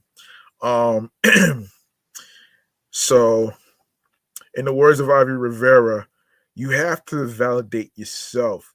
Nobody's going to validate you but you. In other words, you got to be confident in what you do. You have to be you, you have to be able to um, feel comfortable with your voice and everything in between. So, um, by the way, I am going to do it. I'm going to do a topic in a future episode in regards to AI mimicking, um, mimicking um, music artists, including Drake. I'm going to be talking about that in a future episode, so stay tuned for that right there. Um, so yeah, that's it from that's it for me, man. Peace and well, love. Thank you so much for tuning in and listening and rocking with me. Y'all could have been anywhere. Y'all could have been anywhere to listen to any podcast whatsoever, but you choose to listen to this um New York podcast platform right here. So I'll see y'all next time. Peace and one love. Good night, everybody.